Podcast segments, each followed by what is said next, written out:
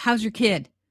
Specifically, your teenager. Do they seem depressed? I know it's tough. It, they're such social animals, and to have them separated from their pack, it is difficult. And and you know, uh, being part of that pack is normal when it comes to healthy development of your kid. And uh, there's a study that is looking at the mental health of children, found that even an hour of light activity each day can lower their risk of depression entering adulthood really brings to mind my mother used to say get out and get your face up to the sun and that was something she said. It was an old irish phrase. I never understood it. I'm like okay bye-bye.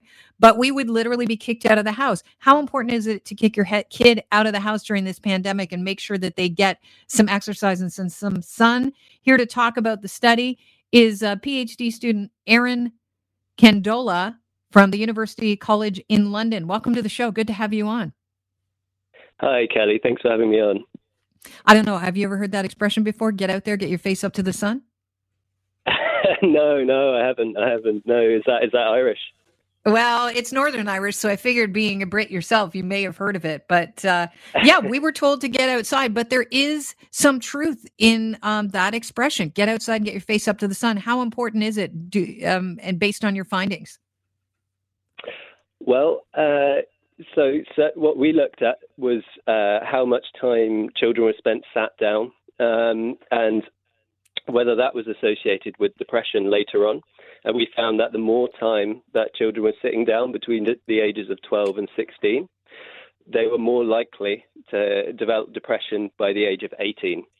So there's certainly something important going on there. And you mentioned light activity. Um, and light activity, the reason it's it's so important is because it's perfect for breaking up long bouts of sitting down.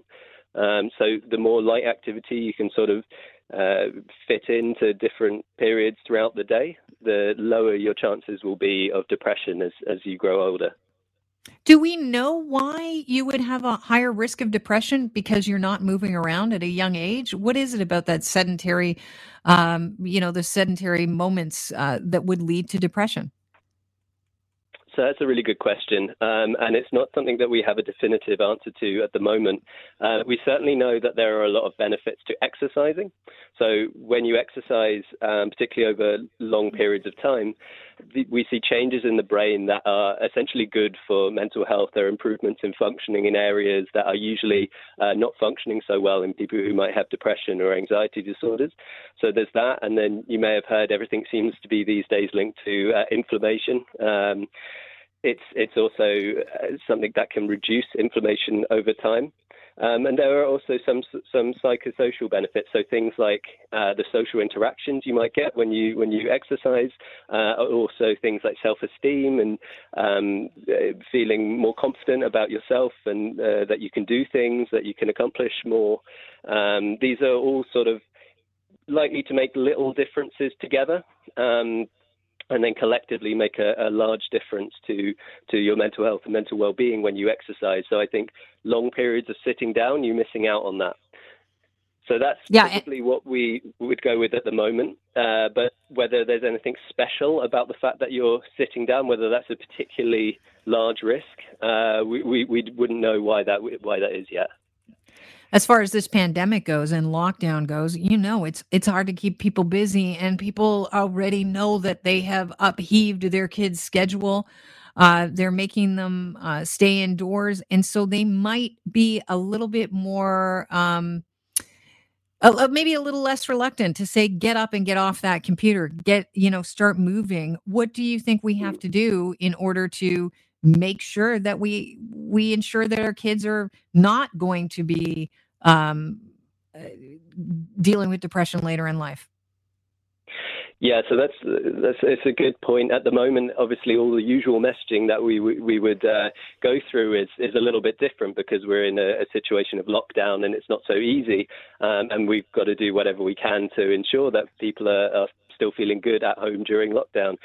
So, really, what would one thing that might help is breaking up long bouts of um, sitting. So say, for example, if you're watching a TV show and it's an hour long, maybe pause it half an hour in and get some activity. It can be something small. Uh, it can be going to get a drink, going to make a cup of tea, or maybe doing something around the house, or perhaps going to the shop. You know, these sort of lighter forms of activity. It doesn't have to be an intense bout of exercise. It can be something quite light intensity like that, just to break up those those longer periods. I mean, I've heard of people, um, you know, using smaller glasses so that they have to uh, get up and go and fill it up more often, and actually go to the toilet more as well because you end up drinking more. So, you know, there are all these little things uh, will make a difference to the amount of sitting down you do throughout the throughout the day. But it's very important to focus on those younger kids, the adolescents, starting around the age of 12, your study discovered, to keep them active as much as possible so that they don't develop depression later in life.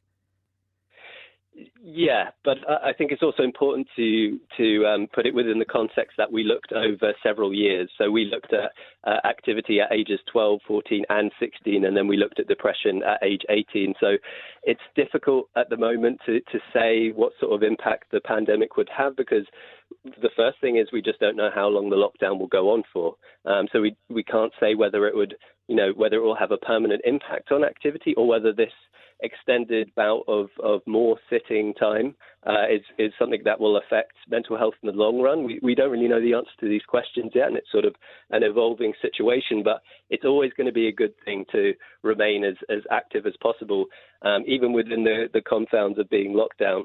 Um, and there is also some evidence in uh, this is in adults at the moment that different types of activities you do while you're sat down might have a different impact on mental health. So, for example, more engaging activities um, like reading or playing a video game may have a less detrimental effect on mental health than watching TV, which is quite a passive activity. So you can kind of think of it as a, as a spectrum. So all the way on the on the left would be something passive and sat, sitting down, like watching TV, and then just next to that, one rung up, you would maybe get something like playing a game or reading a book or doing homework. You know, something that's very engaging and has a lot of um, other elements to it. And then you would move into activity, so light activity, and then more more intense forms of activity. And what we really want to do is we want to just shift everybody a little bit to the right.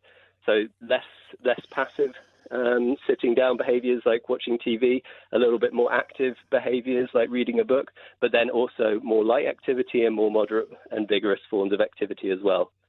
I love how you just you all of a sudden made it acceptable to play hours and hours of the video game when a lot a lot of people for years have been saying that's what you want to stay away from. But hey, we'll take it. Thank you so much for joining us, Aaron. no worries. Thank you very much for having me on. Have a great day. And if you can, get your face, uh, get outside and get your face up to the sun. It's good for you. Thank you. You too.